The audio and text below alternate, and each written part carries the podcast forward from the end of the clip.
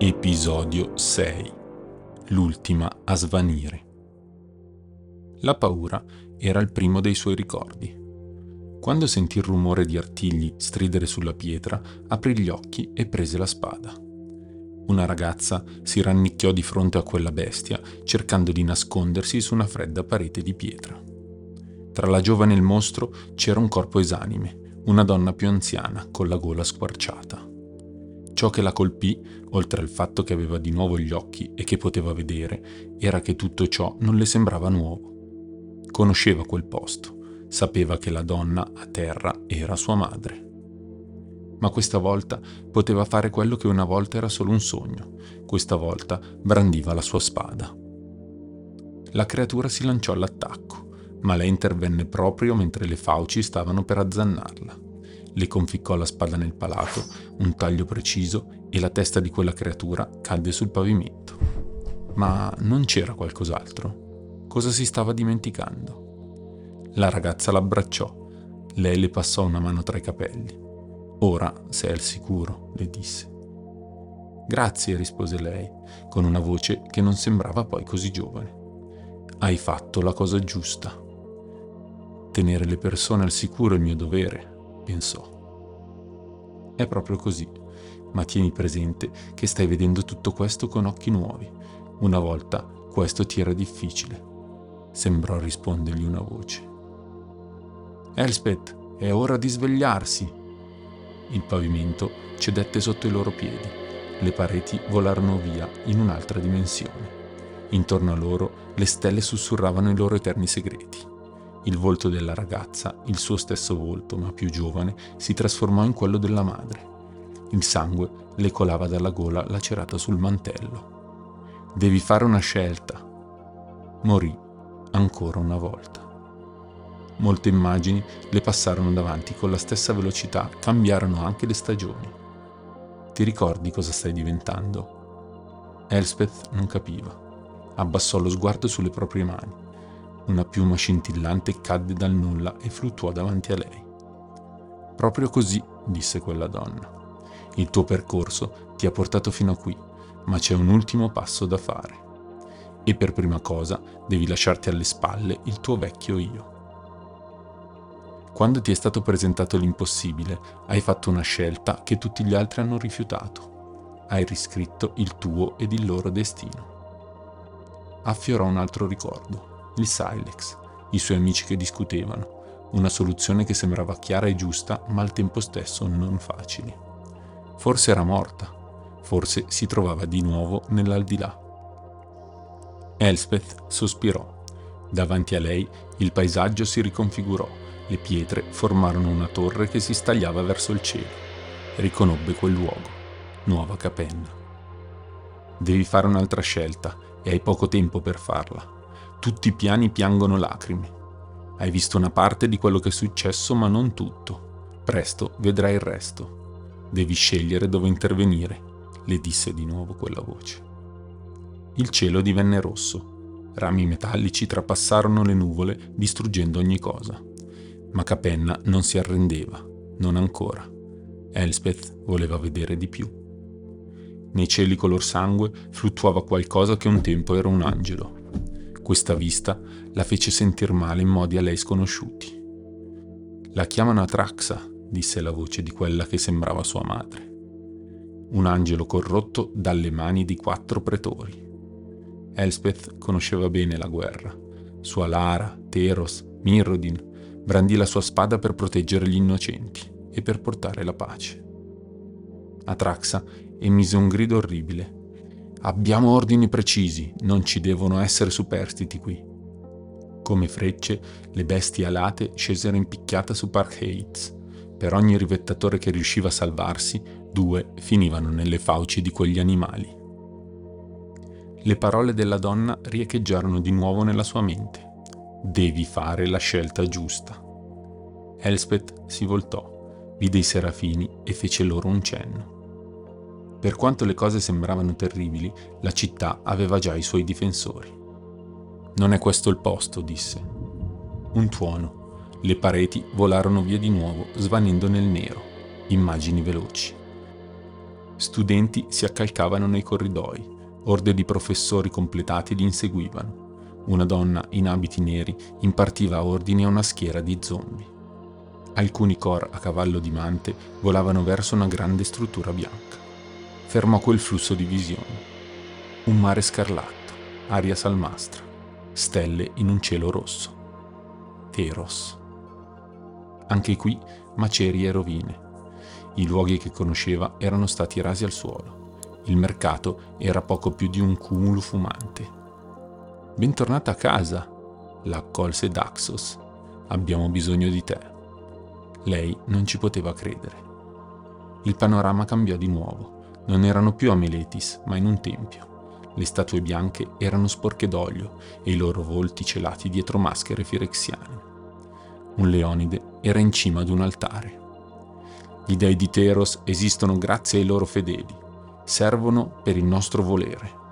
Ora che conoscete la gloria di Firexia, la gloria della vera unità, non credete che questa sia una divinità più grande? La consapevolezza si fece strada come un coltello nella schiena di Elspeth. Sta cercando di convertire gli dei. Tentare, ne ha già convinti tre, e senza alcuna fatica. Firexia è così ligia al proprio credo che gli dei hanno poche speranze, gli rispose Daxos. Tra i rottami c'era la testa mozzata di una statua. Era quella di Eliod. Non poteva restare a guardare Ajani ungerla con l'olio immondo. Ma il sibilo di una freccia interruppe i suoi pensieri. La ciotola si frantumò. Un'altra freccia si conficcò nella spalla di Ajani. Quindi ci sono ancora eroi su Teros, esclamò Elspeth. Si spostarono in un'altra stanza del tempio. Qui Ajani stava per giustiziare un giovane che tramava contro di loro. Elspeth si voltò dall'altra parte, ma non poté fare a meno di sentire il suono di ossa frantumate e la folla che lo acclamava. Come ha potuto fare una cosa del genere? pensò. È stato costretto, le rispose Daxos. Fosse qui, il vero lui sarebbe felice di essere fermato pensò più veloce possibile. Se avesse scelto di intervenire su Teros, avrebbe dovuto combattere Ajani, e combatterlo significava probabilmente non avere più un modo per salvarlo. Inoltre, anche se fosse riuscita a fermarlo qui, le invasioni sarebbero comunque continuate. Gli dei corrotti porteranno scompiglio a Theros, ma la gente qui era davvero più degna di essere salvata degli abitanti di Capenna? La sua mente era divisa. Le braccia di Daxos le cingevano la vita. Credo che tu sappia cosa devi fare. Il mondo cadde di nuovo. Cadde in un paesaggio in cui una lucertola grande come una montagna combatteva con la sua nemesi metallica. Precipitò poi in un castello. Un tempo splendente, ora in macerie. Attraversò una città illuminata da neon e protetta da imponenti guardiani meccanici. Passò sopra strade, paludi, colline, cadde e scivolò via atterrò infine in un luogo che sperava di non vedere mai più. L'albero dell'invasione si ergeva fiero dei trionfi di Nor. Gingi Taxias radunava il suo esercito su un lungo ponte. Erano migliaia. Quanti di loro erano appena stati convertiti? Quanti di loro provenivano dai luoghi che aveva appena visto? Devi fare la tua scelta, la voce riecheggiò ancora nella sua mente. La disperazione la spinse ad allungare lo sguardo verso la base dell'albero. Norn, seduta sul suo trono, osservava Urabrask legato ad una macchina delle torture. Due centurioni, azionando gli ingranaggi, flettevano gli arti del pretore eretico, strappandoli via dal suo corpo. Via via diventò poco più di un ammasso di tendini urlanti. Non c'è spazio per gli errori, disse Eleshnor. I suoi scagnozzi lo tagliarono a pezzi e lo portarono via. Uno schiocco di dita e alcune creature volanti portarono un grande carico. Elspeth riconobbe il corpo devastato di Karn. C'erano poi altre figure di Mirran, incatenate insieme, con la testa china, alcuni già mutilati. Elspeth li conosceva. Avevano combattuto fianco a fianco a lei. Nessuno meritava un tale destino. Elspeth impugnò la sua spada. Rifletti su ciò che stai facendo, hai solo un'opportunità. Di nuovo l'ammonì la voce della donna. Sbagliando questa scelta, tutto finirà. Norn deve morire, rispose Elspeth.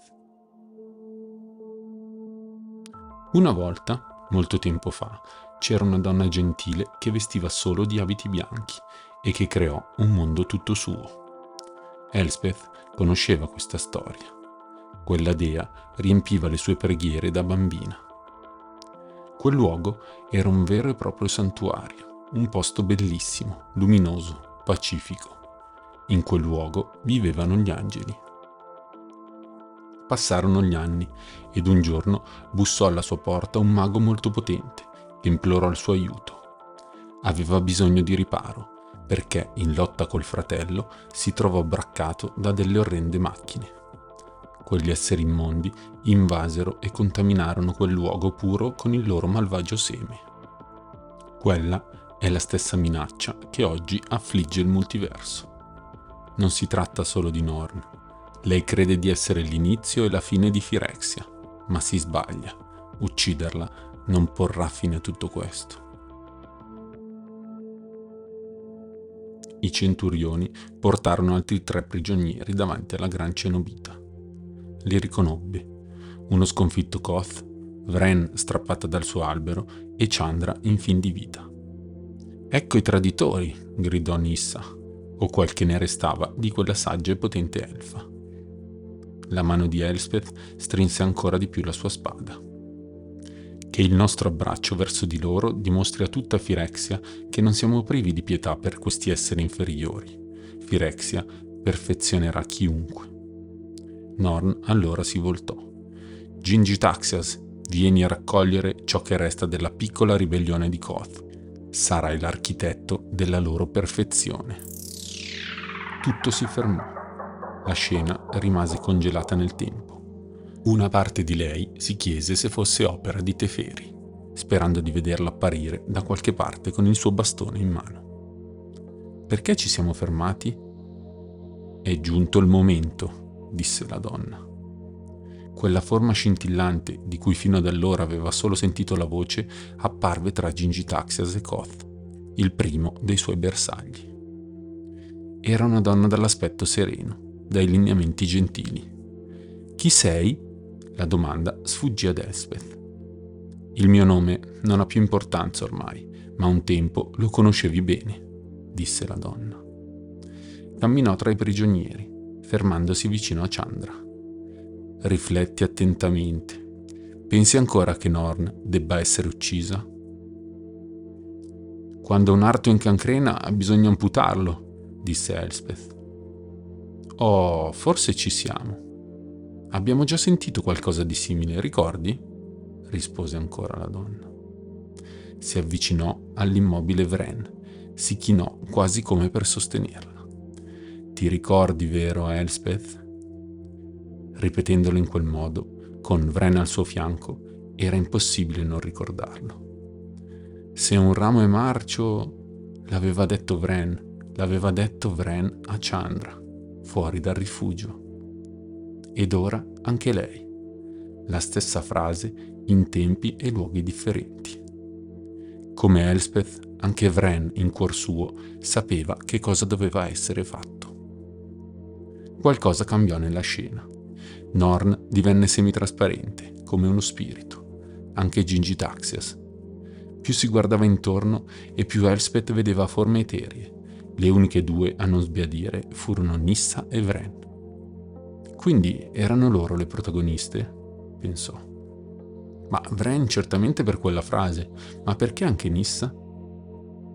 Non possiamo restare qui per sempre, disse la donna. Devi scegliere. Lo so, esclamò Espet, è solo che dammi un momento per riflettere. Nella sua testa i pensieri correvano veloci. Salvando Ajani salverei una sola persona ed anche col suo aiuto non credo riusciremo a ribaltare la situazione. Nuova Capenna ha i suoi serafini e potrebbe quindi resistere da sola. Pensa, Elspeth, pensa. Bren, Nissa e un legame sottile. Sì, ci sono. Era semplice, il piano era chiaro. Vren l'aveva detto più volte. Non doveva salvare una delle due, ma bensì tenere occupata Nissa abbastanza a lungo per permettere a Vren di raggiungere l'albero. Sicura? le domandò la donna. Elspeth annui. Il suo corpo pulsò di una nuova energia, come se ogni nervo si fosse riattivato. Le sue labbra pronunciarono fiere. Sì, è la cosa giusta da fare. La donna, che ormai aveva tutte le sembianze di un angelo, rispose, È così. Purtroppo io non posso combattere questa minaccia al tuo fianco, anche se vorrei. Però posso farti divenire ciò che sei sempre stata destinata ad essere. Ma ho paura, disse Elspeth. La donna l'abbracciò. La paura è sempre l'ultima cosa a svanire. Tu l'hai sconfitta più e più volte. Non esitare ora, Elspeth. Quelle furono le ultime parole che Serra pronunciò. Poi scomparve. Elspeth sentì un formicolio nelle mani. Riuscì a sentire le sue dita. Il suo corpo stava nascendo di nuovo. Sulla schiena una sensazione di pesantezza. Girandosi, vide delle ali lucenti. Eppure, guardandole, non riuscì a pensare di averne mai fatto a meno. Questo suo nuovo corpo era diverso, eppure era sempre stato così.